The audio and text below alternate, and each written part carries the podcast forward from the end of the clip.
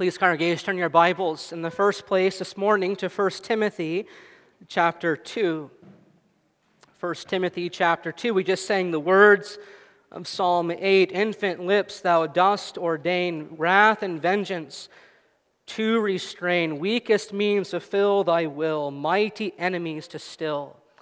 And that psalm is speaking of the infant, the birth of the Lord Jesus Christ. And it's that birth that we want to consider this morning and in the coming weeks together as we approach the Advent season. We're going to consider the mothers of Christ, and we're going to begin with Mother Eve, and we're going to do that through the lens of what we read here in 1 Timothy 2. We'll read verses 8 through 3 1a, but our focus will be verses 15 and verse 1 of chapter 3.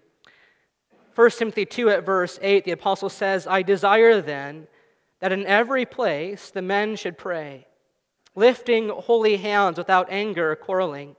Likewise, also that women should adorn themselves in respectable apparel, with modesty and self control, not with braided hair and gold or pearls or costly attire, but with what is proper for women who profess godliness with good works.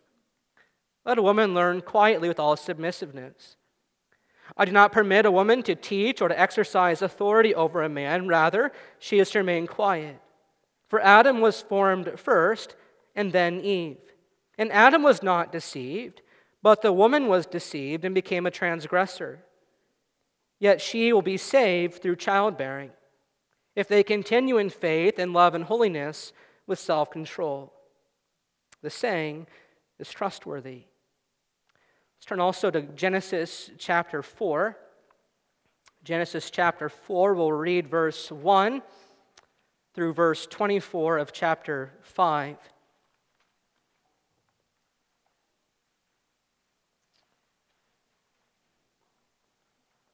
In the coming weeks, we'll be looking particularly at the mothers listed by name in Matthew's genealogy uh, Tamar, Ruth, Rahab, Bathsheba, and of course, Mother Mary. But I thought we might begin with Mother Eve, whom Adam called the mother of all living. For here we discover that she and we will be saved through the birth of a child.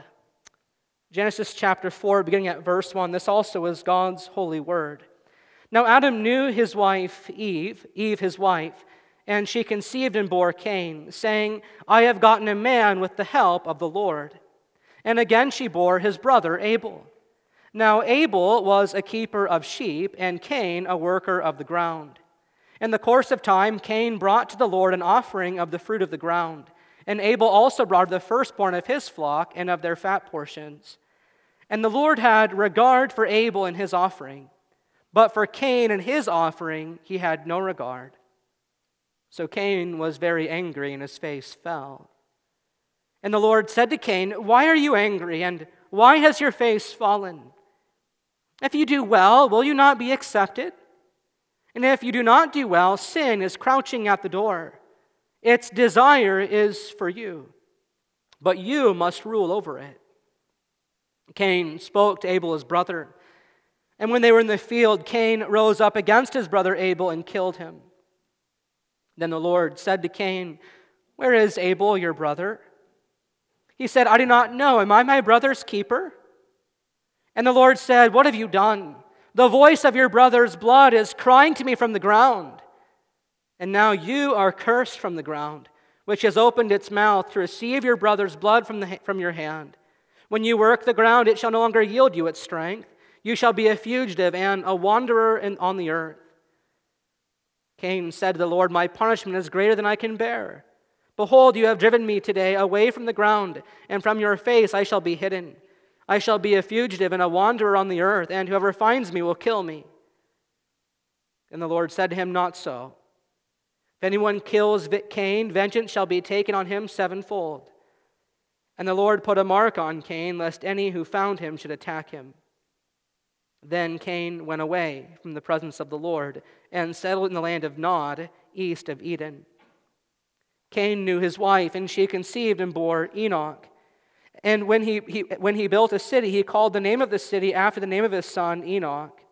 To Enoch was born Irad, and Irad fathered Mehujael.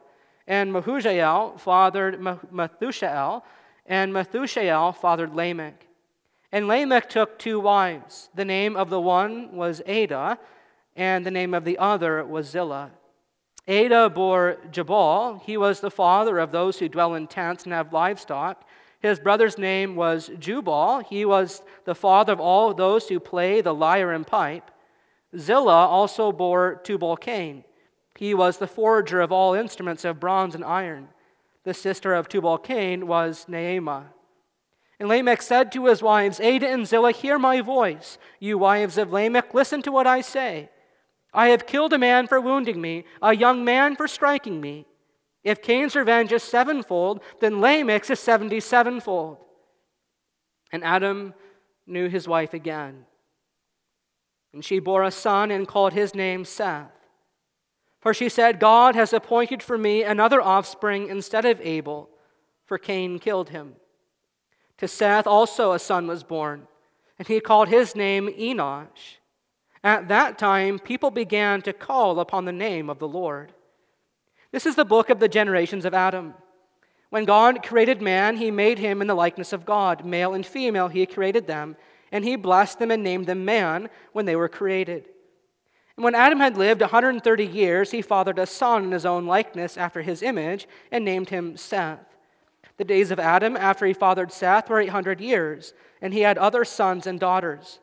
Thus, all the days that Adam lived were 930 years, and he died. When Seth had lived 105 years, he fathered Enosh. Seth lived after he fathered Enosh 807 years, and he had other sons and daughters. Thus, all the days of Seth were 912 years, and he died. When Enosh had lived 90 years, he fathered Kenan. Enosh lived after he fathered Kenan 815 years and had other sons and daughters. Thus, all the days of Enosh were 905 years, and he died. When Kenan had lived 70 years, he fathered Mahalalel. Kenan lived after he fathered Mahalalel 840 years and had other sons and daughters. Thus, all the days of Kenan were 910 years, and he died. When Mahalalel had lived 65 years, he fathered Jared. Mahalalel lived after he fathered Jared 830 years and had other sons and daughters. Thus, all the days of Mahalalel were 895 years, and he died. When Jared had lived 162 years, he fathered Enoch. Jared lived after he fathered Enoch 800 years and had other sons and daughters. Thus, all the days of Jared were 962 years, and he died. When Enoch had lived 65 years, he fathered Methuselah. Enoch walked with God after he fathered Methuselah 300 years and had other sons and daughters. Thus, all the days of Enoch were 365 years. Enoch walked with God, and he was not, for God took him. The grass withers and the flower fades, but the word of our God endures forever. Well,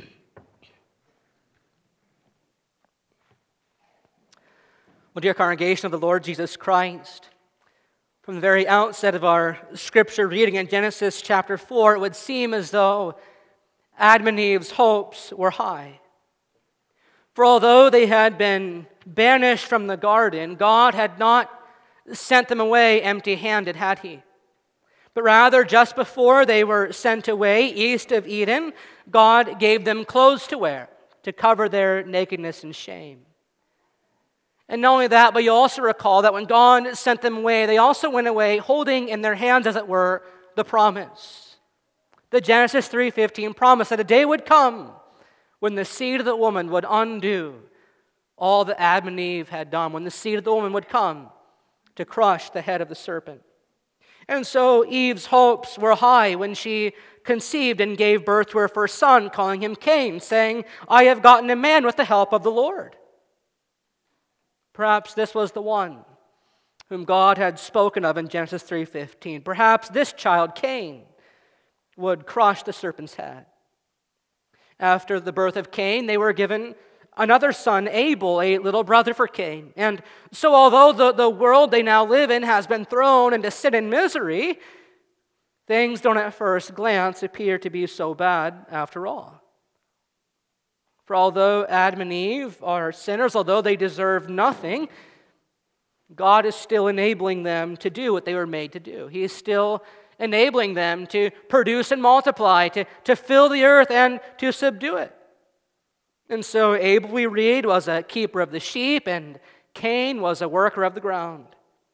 And then we discover in verse 3 that despite the effects of the curse now, now infiltrating their world, God is still being worshiped. Each brother brings his sacrifice before the Lord. And so things at first glance do not appear to be so bad after all. But then we come to verse 4, where we discover that everything is not as it seems. For although Cain and Abel have both offered up their sacrifices to the Lord, the Lord has regarded Abel and his offering, but he has not regarded Cain and his offering. And do notice the, the twofold regard. The Lord has had regard not just for Abel's offering, but for Abel himself.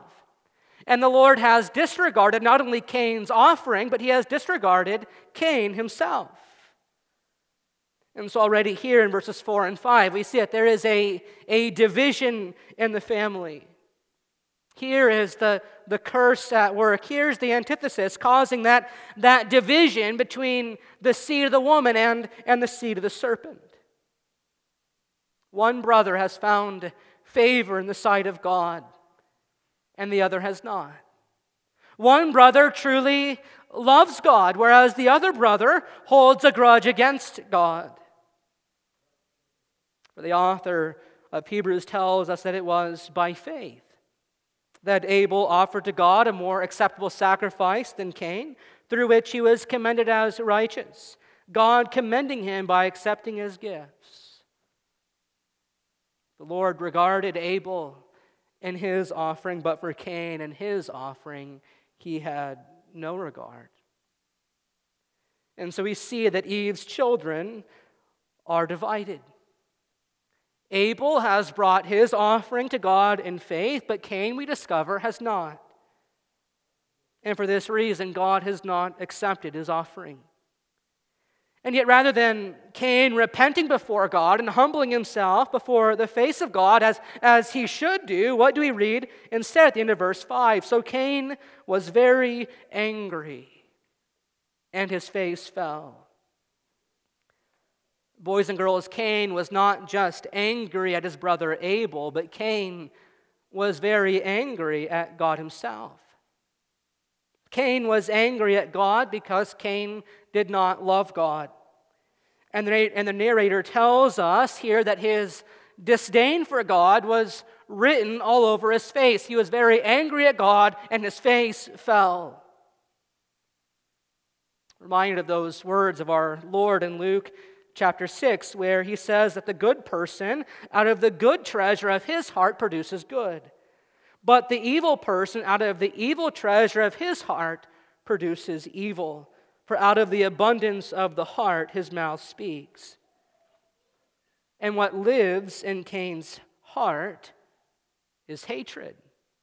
What lives in Cain's heart is unrighteous anger, and you can see that on his face. Eve's children are divided. And so, even after God graciously pursues Cain in verses 6 and 7, as he had graciously pursued his first parents in the garden, Cain only hardens his heart all the more. In his grace, the Lord came to Cain and said to Cain, Why are you so angry?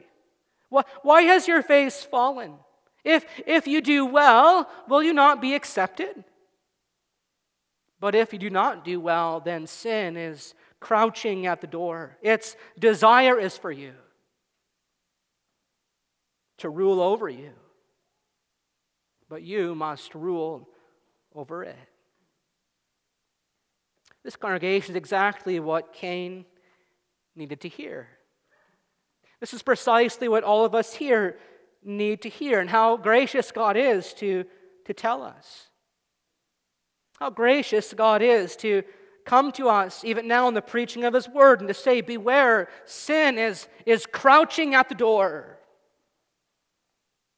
The imagery is similar to that which we find in 1 Peter 5, where we're told that our chief adversary, the devil, prowls about like a roaring lion, seeking whom he, seeking whom he may devour. Like a lion crouching in the tall grass, ready to lunge forward to consume his prey, so too here sin is crouching at the door of Cain's heart, ready to rule over him, ready to consume him with unrighteous rage. How gracious God was to warn Cain, how gracious he is to warn us. Why are you angry? Why is your face fallen? If you do well, will you not be accepted? But if you do not do well, sin is crouching at the door. Its desire is for you, but you must rule over it. This is exactly what Cain needed to hear.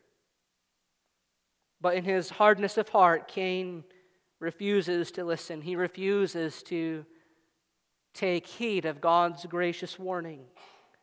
And so rather than turning towards the Lord in repentance and faith, he runs further away from the Lord and allows sin to have its way with him.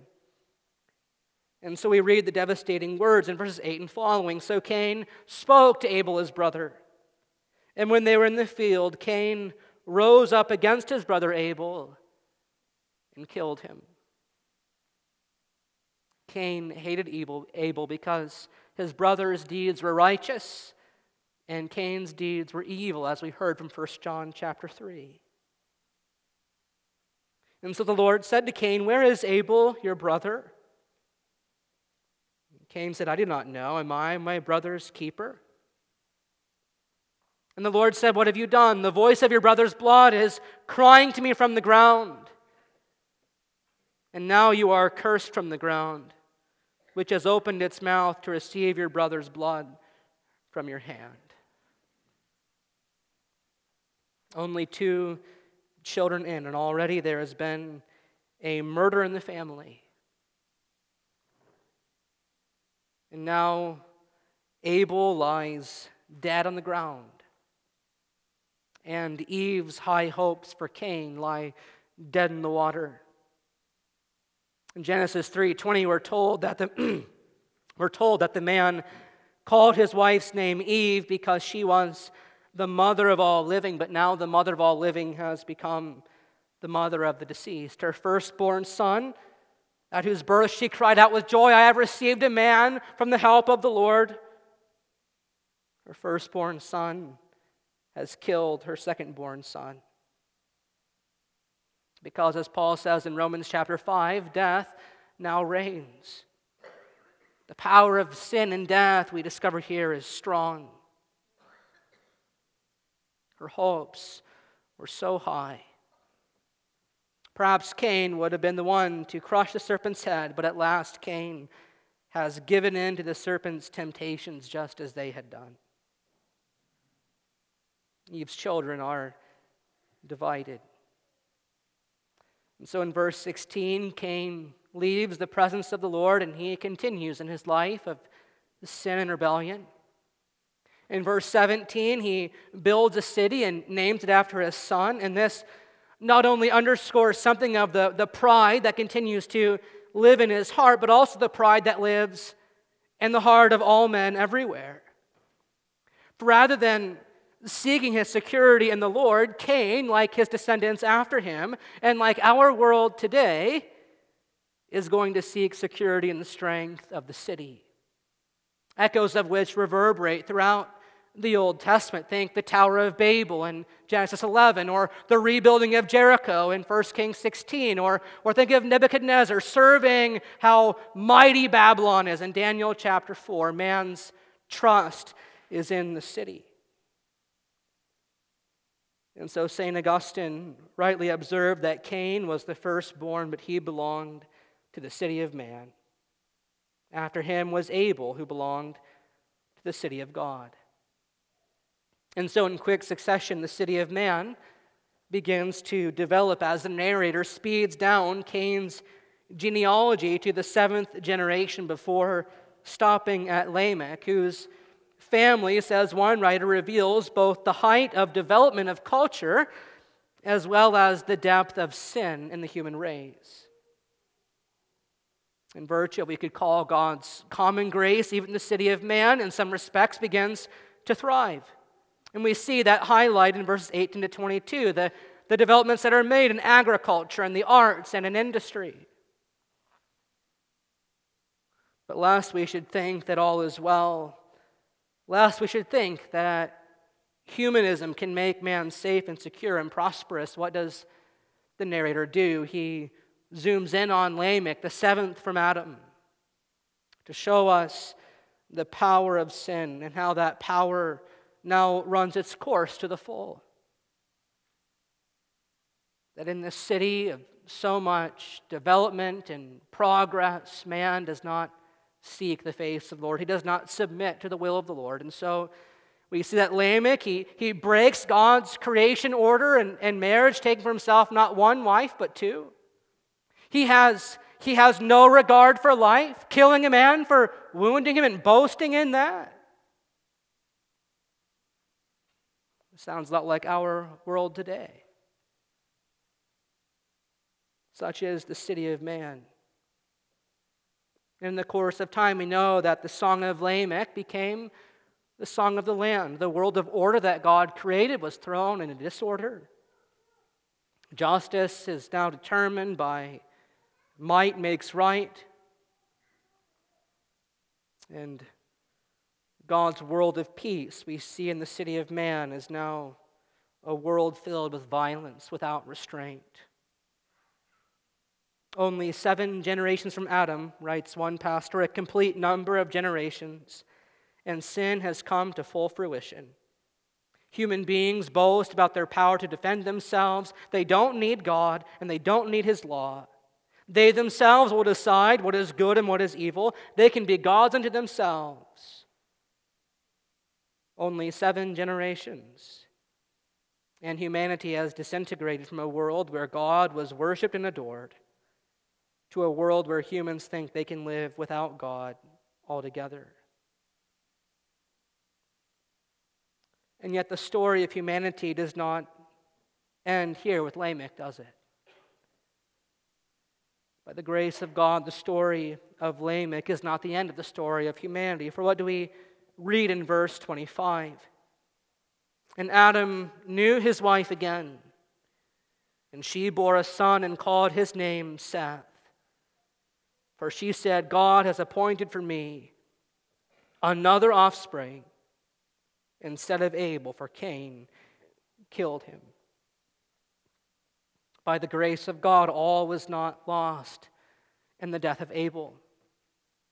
But where sin increased, the grace of God abounded all the more. For in the midst of the darkness and despair of human death and depravity, in verse 25, God's grace breaks through. God's grace is, is breaking through in keeping with the mother promise of Genesis 3:15. Adam knew his wife again and she bore a son and called his name Seth, meaning seed.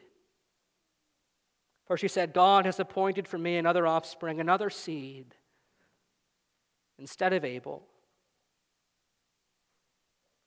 And so, in this confession of Mother Eve congregation, we have an expression of her, of her faith in the gospel of our Lord Jesus Christ. For although all would have seemed to have been lost in the death of Abel, by the Lord's sovereign and saving appointment, she has given birth to another son, calling his name Seth, meaning seed. Notice the particular language of verse 25. It doesn't read that Adam, that Eve simply fell pregnant, but rather by the appointment of the Lord. By the Lord's sovereign appointment, she has given birth to another. Calvin comments on Eve's hopeful confession when he says, So we have Seth with this name because he was given by God, so that the gap created by Abel's death might be filled. In short, by naming this child Seth, meaning seed, It is as if Adam and Eve were saying that God was reestablishing what had been undone in the person of Abel. For from the line of Seth is going to come the seed, the Lord Jesus Christ, whose blood, the author of Hebrews tells us, will speak a far better word than the blood of Abel.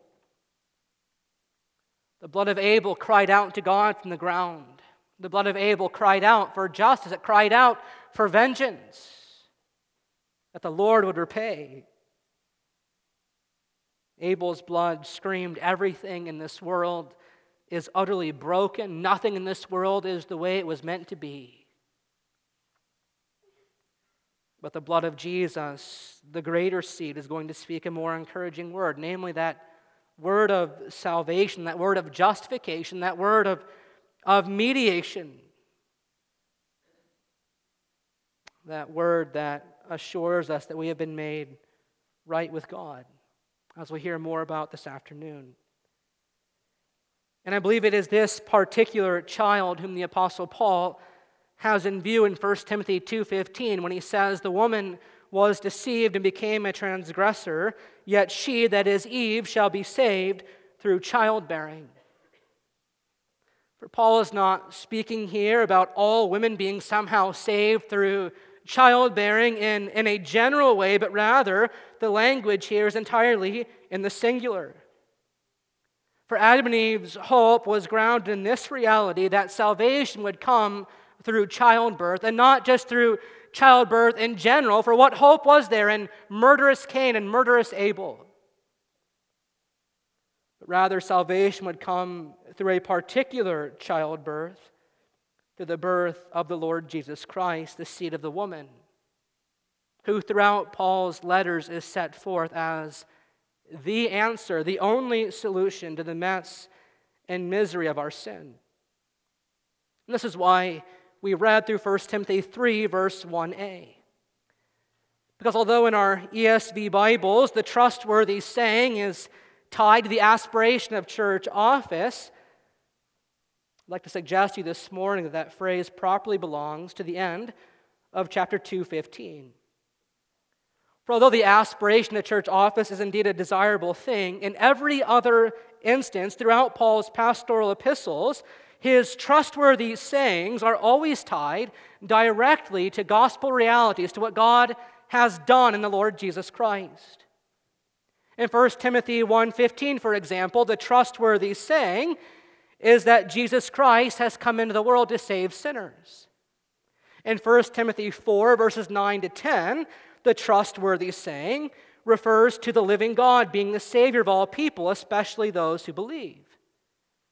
In 2 Timothy 2, verses 10 and 11, the trustworthy saying refers to obtaining salvation in Jesus Christ with eternal glory, assuring us that if we have died with him, we will also live with him. In Titus 3, verses 7 and 8, the trustworthy saying refers to our being justified by God's grace in order that we might become heirs according to the hope of eternal life. And so it seems far more likely and reasonable that this is Paul's aim here in 1 Timothy chapter 2. For having alluded to the creation of man, Adam was made first and then Eve, and then to the fall of man, Eve became a transgressor. He then speaks of the redemption in verse 15. Yet she, that is Eve, will be saved through childbearing, if they, that is Adam and Eve, continue in love and holiness with self control. The saying is trustworthy. This was Eve's hope and confidence when Adam knew her again and she gave birth to a son and called his name Seth, saying, God has appointed for me another offspring instead of Abel. This was Eve's hope. This was her confidence that God was going to keep that promise to send the seed of the woman into the world. Here in verse 25 says one writer, the point of the narrative now becomes clear. In the battle between the seed of the serpent and the seed of the woman, God is faithful in continuing the line of the seed of the woman. Satan thought he had won the day. In Genesis chapter 4 when Cain killed Abel. God's righteous servant. Verse 25 shows us that in this great battle between the seed of the woman and the seed of the serpent, God is faithful to continue and preserve that line of the seed of the woman. And this is precisely what we see in verses 26 and following into Genesis chapter 5. For to Seth also was born a son, and he called his name Enosh. And at that time, people began to call upon the name of the Lord. In the line of Cain, we see rich cultural developments for sure. But all those developments are taking place in the hopeless context of people who think that they are strong in themselves. All those developments take place in this context in which the sons of Cain say, We don't need God, we don't need his law. We will not live for God. But in the line of the seed of the woman, we discover a people who recognize that they are not strong, but who recognize that they are weak. Abel's name literally means breath. And such are we that, as we heard last week in Psalm 144, we recognize that man is like a breath, that his days are like a passing shadow. In the line of the seed of the woman, we discover a people who may be weak, but in the midst of their weakness, they are a people who call upon the name of the Lord. In the midst of their weakness and human frailty, they find strength in the Lord. In the midst of their weakness and frailty, in the midst of this world of sin and misery, they, they seek the face of the Lord and they, and they call upon his name.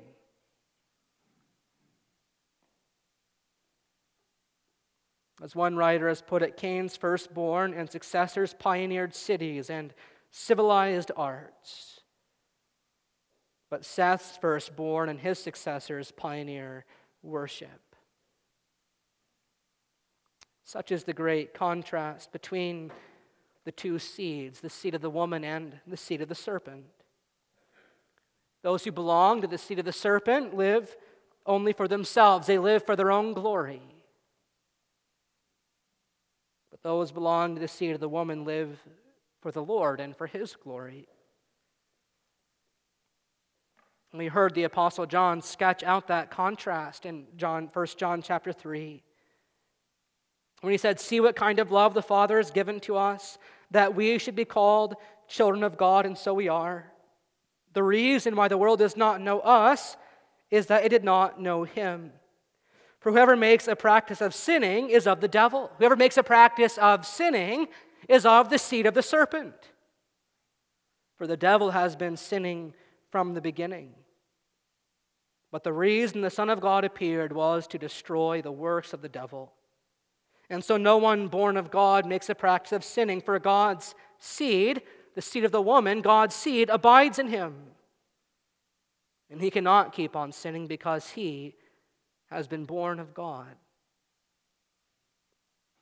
At that time, people began to call upon the name of the Lord. God intervenes and he works revival amongst his people that God's people would see begin now again to, to call upon him as God's people, as a, as a corporate people.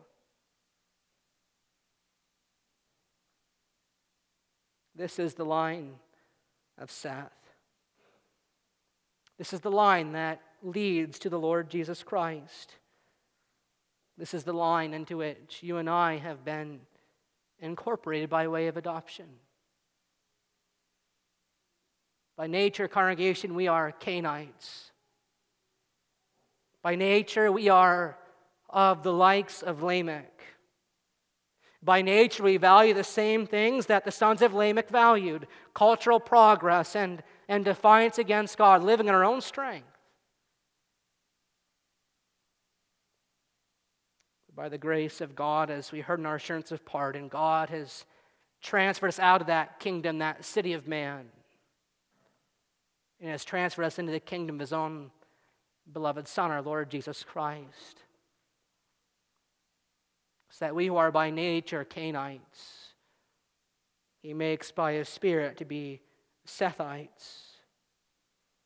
By the power of the Holy Spirit, he breaks through our hard hearts and works into our hearts the desire to worship him and to walk with him as Seth's sons did. And so through Seth, you could say God has begun again. The opening verse of chapter 5 almost read like a, like a restart, a, a new beginning. This is the book of the generations of Adam. When God created man, he made him in the likeness of God. Male and female, he created them, and he blessed them and named them man when they were created. When Adam lived 130 years, he fathered a son in his own likeness after his image and named him Seth. It's as if God is is starting over, he is beginning again with the birth of Seth. Through Seth, God intervened and caused a new humanity to be born again, or that he might be worshiped and praised aright.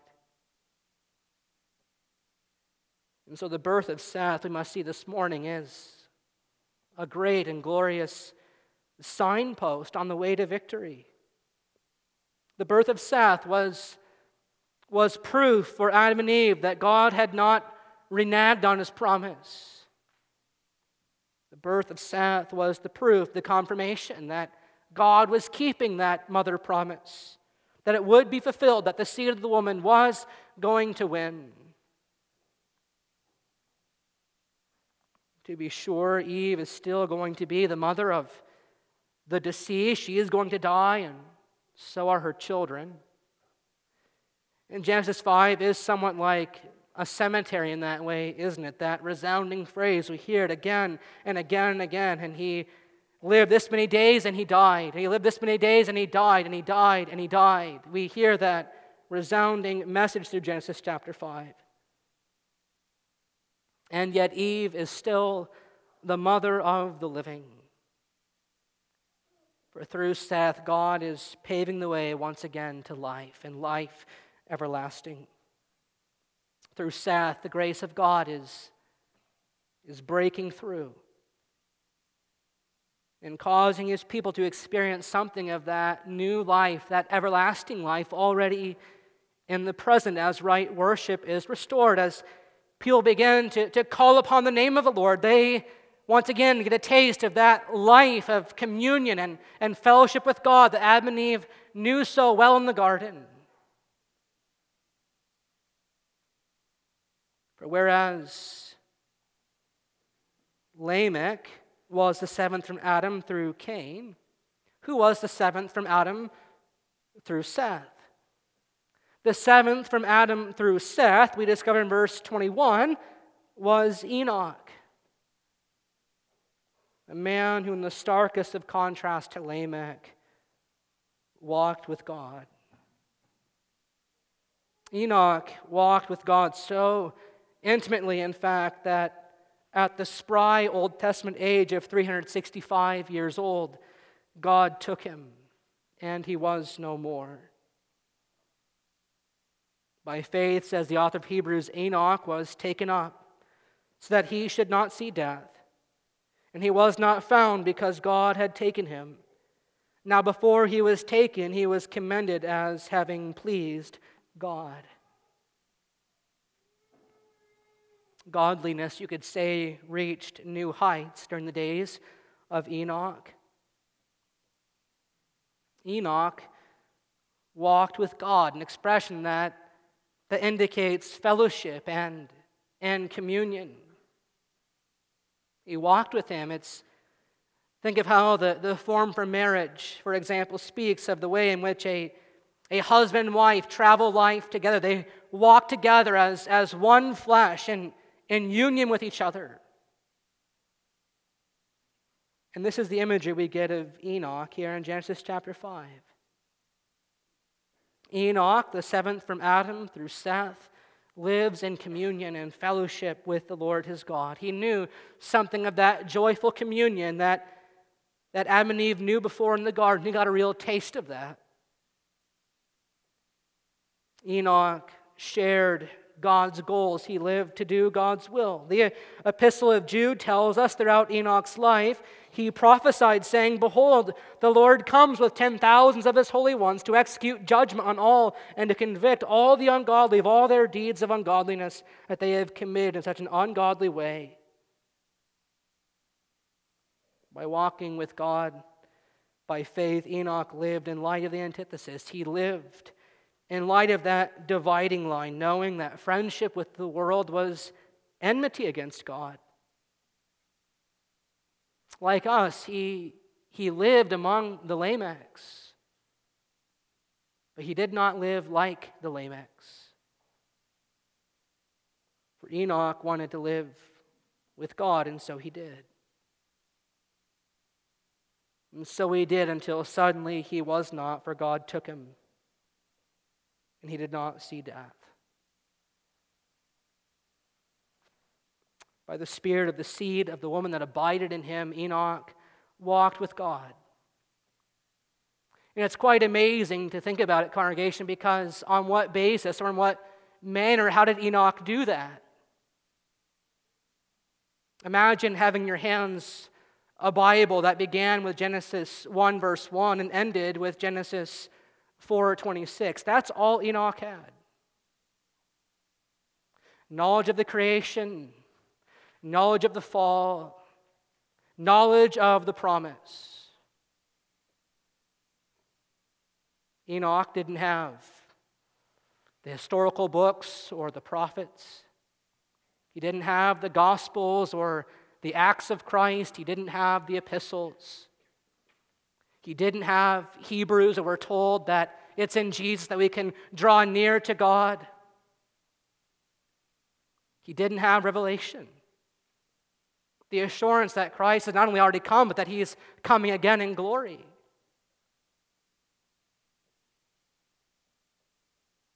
He walked with God in light of the promise that the seed of the woman was coming to crush the seed of the serpent.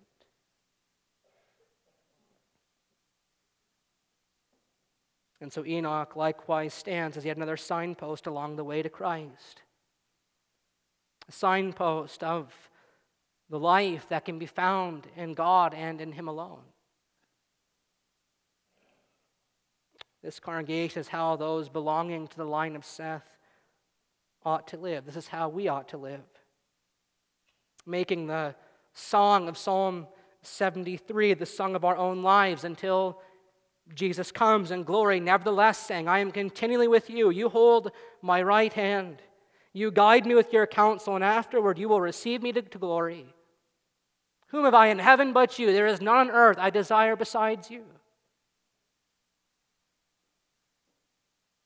To worship and walk with God, this congregation ought to be our chief aim and delight in this life.